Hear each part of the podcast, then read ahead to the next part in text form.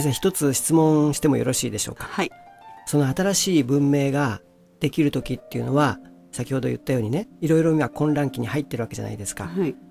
どんな時でもその新しい文明を生むには一つのものが壊れなければ新しいものは生まれてこないんですかね？形あるものが壊れていかなくちゃいけないんですよ。うん。同時にあの変化というのはまず人間の意識の中に生まれるんですまず先に。はいでその意識が変化していきその意識の反映として制度機構形あるものが作られていく。ですからその意識の変化はもう起こってるんです。非常に深いところで非常に大勢の人類の中に意識の変化が徐々に起こっている。しかし今の制度機構これは以前のままの意識の元で作られているものなので何をやっても成功しないうまくいかないで政府があらゆることをするけれどもある期間はそれでなんとかいくけれども忍ばししのぎでなかなか本質的なものになっていかない。じゃあその新しいその意識の変化はどこから起こってくるのかというとこれはあの人間の意識っていうのは上位からのエネルギーに反応して意識が変わっていく、私たちの肉体はダーウィンの進化ではないけれども動物人間から来ています。動物からの進化で、はい。鉱物植物動物そして人間と。しかし人間の意識はさらに上位の魂神と予防が行為から来るエネルギーに反応して変化していきます。で人間というのはそのちょうど中間点にあるんですよ動物と霊的な意識との中間点が人間なんです。はいで人間の中に動物の肉体の中に霊的な神からのあるいは魂何と呼んでもいいんですが行為からの意識これが合わさったところが人間なんです。でこの意識が肉体人間を通して発揮されていくこれが人間の役割だと思います。ですからその意識の変化はどうして起こってるのかと言いますとこれがまた大きなことであってこの太陽系全体が黄土体を巡っているこれは天文学的な事実で誰でも天文台に行けば分かります。で黄土体上には12の星団がありそれを一周するのに約2万6,000年かかります太陽そして太陽系全体が。で一周するといってもこう点々と動いていくんじゃなくて、まあ、再差運動と言われてますがこのようにしてあの各その一周するために各星団とそれぞれある期間整列状態に入っていくですから12の星団2150年ごとに各星団と整列状態に入っていくといういう表現が使われます。で通常知られていないのはそれぞれの星団から特殊のエネルギーが放出されている。でその太陽そして太陽系全体が各星団と整列状態にある時にはそこから放出されるエネルギーに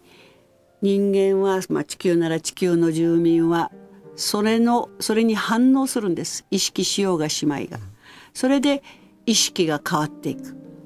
で過去二千数百年の間の太陽が整列状態にあったのは創業級の星団パイシス星団魚座ですねと言われています。そうすると東極級星団から放出されてくるエネルギーに影響されて過去二千数百年の文明が作られた文化文明が。で2,000年前のその創業級星団のエネルギーに人間が反応した時のまず起こったのは個の確率個性個人性の確率2,000年前の一般大衆の意識というのは群れのような意識で当時の僧侶や神学者の完全なコントロールの中にあった。ところが2,000年前から新しい創業級の星団のエネルギーが地球に注がれるようになってそれに反応して人間がの中に個の目覚め個人性の目覚めが起きたと同時にもうあともう一つの特徴は理想そして献身。これを培うエネルギーだったんです。そうすると人間は意識しようがしまいがそれに反応し個の確率そして理想献身のその特質が培われましたので2,000年経った今日。個人性が非常に強くなりました。ですから創業級時代のいわば贈り物というのは人間に個の目覚めを提供してくれたけどもこれを誤って人間が使うことによって個人の理想とする宗教とか個人の理想とするイデオロギーとか全て個人が中心になって今の現在のもう分離分裂した状況に入ってますね。で過去2,000年見ただけでもそのエネルギーの影響がどれだけ人間に影響を及ぼしてくるのかというのははっきりわかるわけです。で今新しい星団と整列状態に入っている。でそれは砲兵球アクエリアス水亀座の星団なんです。でこの星団のエネルギーが今どんどん地球に注がれている。砲兵球の星団のエネルギーの特質というのはまず統合合成なんですそうしますとこれまで2,000年の間に培われてきた理想これを物質界に統合していく力を持つエネルギー霊的なものを物質界に表現していく力を持つエネルギーなんです。それに今人類が反応し始まっている。特に若い方たち。それをしかし表現する手段がないんです。まだ。制度機構というのは過去の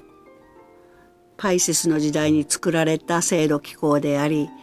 競争貪欲個人の利益個人性の発揮。そういうものですから競争が非常に今蔓延していますね。宗教あらゆる宗教の中でも自分たちの教祖こそ最高だと、うん、キリスト教なら神の唯一の独り言、うん、仏教は仏教とでいやブッダの教えの方がより高位だ、うん、全部一つだと思うんですけどね。求めるとこは必ず一つなわけじゃないですか。そうなんですよ、ね、だからそれも創業級のあのエネルギーの影響なんですよ、非常に個人的な分離分裂、競争。それの現れですよね。ところが新しい砲兵球の時代のエネルギーというのはもうすでに完全にアクエリアス砲兵球の時代に入ってるんですけれども。そのね先生受け取る側っていうのは、はい、さっきおっしゃったようにこう、わけですよね。人類それぞれ人がいますよね、はい、まあ、言い方は失礼だけどいい人もいれば悪い人もいる、はいはい、プラスがあってマイナスがあるように対になってるわけじゃないですか、はい、その受け取る側の僕たち、はい、その悪い人にもそれが受け取る受け取り方によって変な波動が出ちゃうってことですよね。そういうことはないあのね意識ですからね、はい、反応してるわけですよ。はい、そして砲兵球の新しい時代のエネルギーっていうのは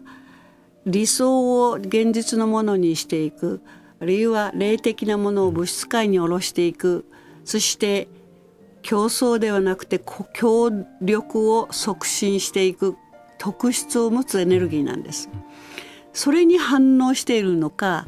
過去の時代の競争貪欲それを固執しそれに反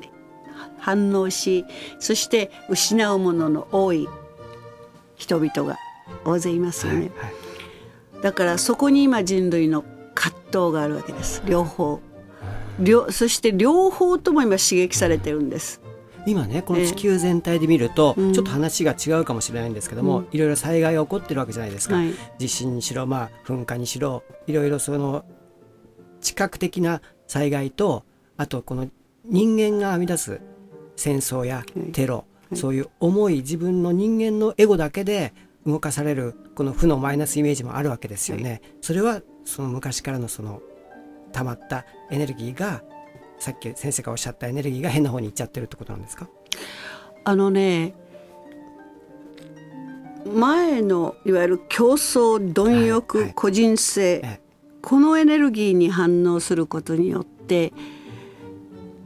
戦争でもテロでもその自分あるいはその宗教がかかってますよね、はい、今のテロの中、はい、宗教が利用されている、うん、つまり自分たちの教祖の言うあるいは信じるイデオロギーこれが正しいと、はい、そのためには献身理想これに突っ込んでいく。それが今強烈に表現されています。同時にまだまだ公には出てきていないしメディアも報道しないけれども新しい方向へ協力しチームワークでより多くの人々のための役に立てるような動きそういうものも非常にたくさん出ています。ですから戦場にもそういう方々が生き犠牲になったりしています。同時に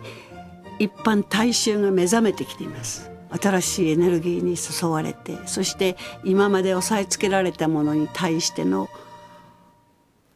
意識が変わってきて今まではもう従順に押さえつけられたまま生きてきた人類が目覚めが起こっている。どうもこれではおかしいと。そして大勢の人たちが団結して声を高くするようになってきて今その圧政者と権力と一般大衆との間の衝突が世界各地で起こ見られます。ですから今はもう本当にこの地球非常に危険な状況にあるんです。